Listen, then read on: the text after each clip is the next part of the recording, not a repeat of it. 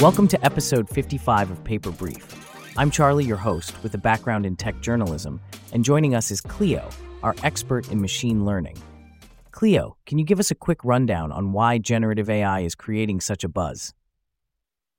Certainly, generative AI is fascinating because it can create new content from scratch.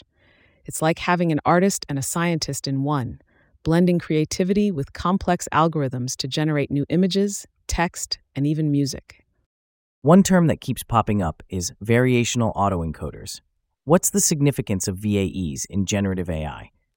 VAEs are key because they give us a way to generate new data that's similar to what they were trained on.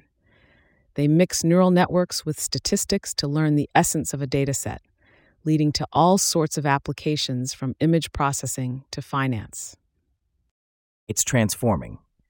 Speaking of which, how did the transformer architecture change things up for machine learning? Transformers, like the ones proposed by Google Brain Team, were game changers. They introduced self attention, allowing models to prioritize different parts of the input data, which is excellent for handling tasks that involve understanding context, like language translation. From transformers, we got GPT models, right? How are these large language models taking generative AI further? Absolutely. GPTs apply a stacked approach to process language. GPT 4, for instance, combines the best of text and image understanding. It can interpret multidimensional data and has even asked professional exams, ushering in a new era of AI capabilities. That's impressive. It sounds like these GPT models are becoming quite adept at tasks we considered uniquely human. Indeed, they're pushing boundaries and could redefine many aspects of our work and creativity.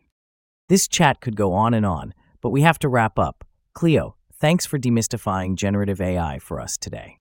My pleasure. Always fun to talk about how AI is shaping the future. Until next time. To our listeners, thanks for joining episode 55. Keep exploring with us, and who knows what AI will generate next. Catch you on the next episode of Paper Brief.